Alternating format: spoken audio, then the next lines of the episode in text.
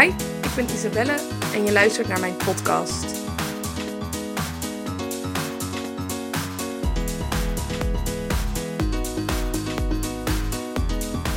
Ik zit nu in de auto en ik ben uh, onderweg naar huis. Ik was in Amsterdam um, voor een podcast met Archana. Uh, en ik heb haar leren kennen op het event van Ilko. En uh, besloten om samen een podcast op te nemen. Dus die komt online, niet binnenkort, maar in, in augustus. Um, en nu zit ik in de auto terug. En ik sta best wel in de file. Het is uh, bijna drie uur middags. En vanaf Amsterdam richting Leiden is dat uh, een heel druk stuk. En uh, ik ben niet zo'n fan van file rijden. En um, dat bracht me op het idee om het te hebben over mijn leefregels. Heel veel mensen hebben wel dingen die ze wel en niet prettig vinden. Uh, maar die leven daar helemaal niet naar. En een van de dingen die ik niet prettig vind, is dus in de file rijden.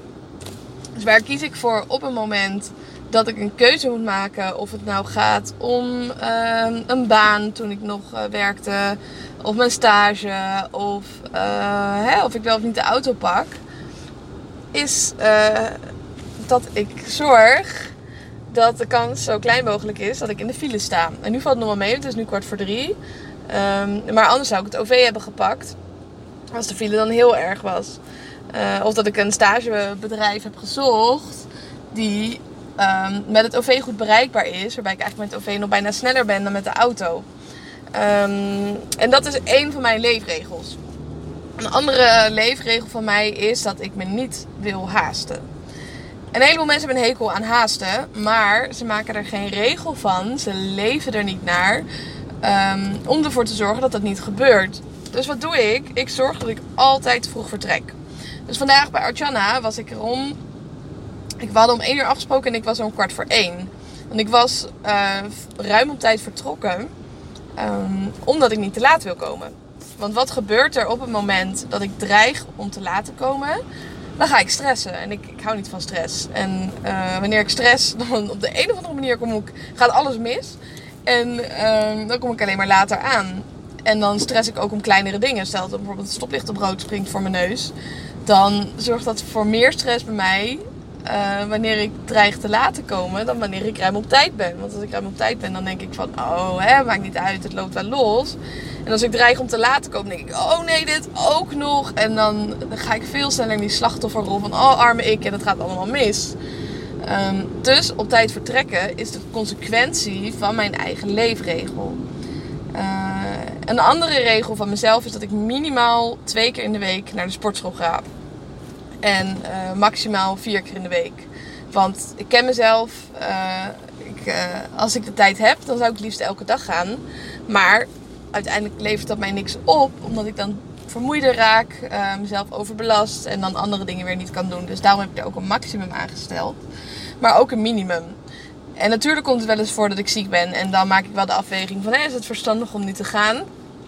Uh, maar over het algemeen zorg ik ervoor dat ik minimaal twee keer in de week naar de sportschool ga. Meestal is dat drie of vier keer in de week. Want ik weet van mezelf dat als ik dat doe, dat ik mij het beste voel. Dan ben ik gewoon de beste versie van mezelf. En een heleboel mensen hebben wel de intentie om. Uh, er komt een fysieke auto voorbij. De intentie om bepaalde dingen te doen. Maar daadwerkelijk tot overgaan is een heel ander ding. En daarom wil ik je uitdagen om na te denken voor jezelf: oké, welke dingen zijn belangrijk voor mij? En welke leefregels kan ik hier aan koppelen? Uh, als gezondheid voor jou heel erg belangrijk is, maar je doet er eigenlijk helemaal niks aan, dan ontstaat er een gat. Um, en dat gat zorgt ervoor dat het energie kost. Want je zegt eigenlijk twee verschillende dingen tegen jezelf. Je vertelt jezelf: dit is belangrijk voor me, gezondheid is belangrijk voor me. Maar je handelt er niet naar. Dus je geeft ook weer het signaal aan jezelf van het is niet belangrijk voor me. En in de psychologie uh, ontstaat, hè, noemen we dat cognitieve dissonantie vaak.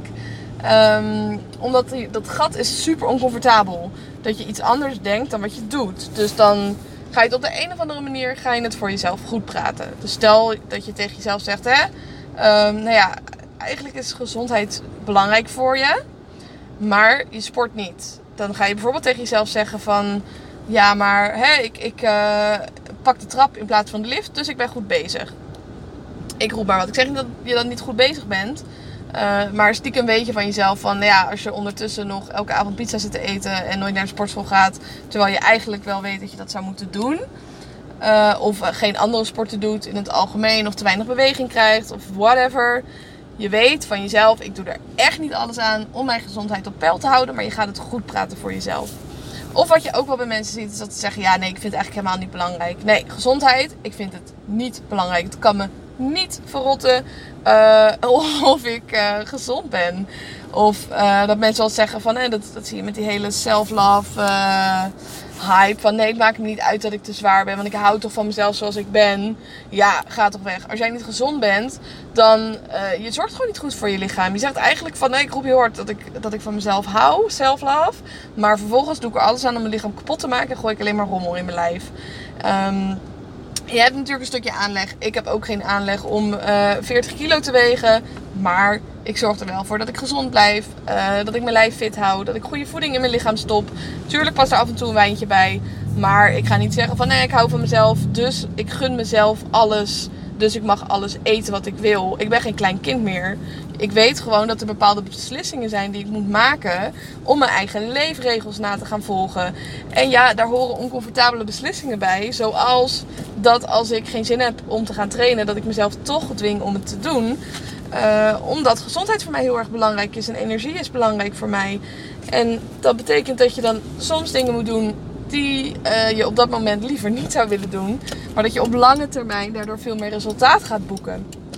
Dus denk na voor jezelf welke thema's zijn belangrijk en welke regels ga je hier aan koppelen. Uh, voor mij is bijvoorbeeld ook hè, energie is voor mij heel belangrijk. Als ik in een goede energie zit, dan krijg ik veel meer gedaan. Dan zit ik lekker in mijn vel. Dan uh, zijn mijn relaties beter. En wat zijn dingen waardoor ik in de slechte energie kom? Ja, dat zijn een aantal dingen, waaronder uh, heel veel tijd doorbrengen op social media. Um, en bijvoorbeeld als ik uh, te lang voor het slapen gaan, uh, of te kort voor het slapen gaan nog op social media zit, dan slaap ik gewoon slechter. Dan ben ik namelijk met andere mensen bezig, dan heb ik uh, licht, waardoor ik minder melatonine aanmaak, dat zijn slaaphormonen. Dus dan slaap ik slechter. Um, dan kan het super comfortabel zijn als ik me om tien uur s avonds verveel dat ik nog even door mijn social media ga scrollen. Um, maar dat zorgt ervoor dat ik dag erna minder energie heb omdat ik slechter heb geslapen. Dus mijn regel is dat ik na een bepaalde tijd geen social media meer bekijk, uh, geen Netflix films meer bekijk. Um, en dat ik gedurende de dag ook niet uh, urenlang op social media ga scrollen. Ik heb bijvoorbeeld al mijn meldingen uitstaan zodat ik in de goede energie blijf en niet geleid word door externe prikkels. Um, en verder scroll ik eigenlijk bijna nooit op Instagram uh, om diezelfde reden. Dus dat is ook een leefregel van mezelf die ik naleef. En op die manier eigenlijk ook een stukje van mijn vrijheid beperk. Maar op die manier heb ik veel meer vrijheid. Um, want uh, we denken wel eens van, het is helemaal niet leuk, al die regels voor jezelf. En moet toch aardig zijn. Ja, maar je bent het alleraardigst voor jezelf als jij jezelf een tof leven gunt. En dat waarmaakt. Ik bedoel, hè, we kunnen allemaal heel comfortabel allemaal, allemaal leuke dingen gaan doen. Want hè, we, we gunnen onszelf zo'n leuk leven. Maar als jij 50 bent, ga je dan terugkijken uh, op je jonge jaren van... Oh, ik ben zo blij dat ik elke avond uh, wijntjes heb gedronken en ben gaan stappen. Of dat ik mezelf een tof leven heb gegund en een moeilijke beslissingen daarvoor heb gemaakt. En acties heb verricht die daarvoor nodig zijn. En dat je daar op latere leeftijd de vruchten van kan plukken. Dat noem ik jezelf een tof leven gunnen. En ik hoop dat jij dat ook wil. Ik denk, weet wel zeker dat jij dat ook wil. Dat, dat je verder kijkt dan alleen maar uh, de korte termijn, maar ook op de lange termijn. Van hoe kan je nou echt, echt goed voor jezelf gaan zorgen.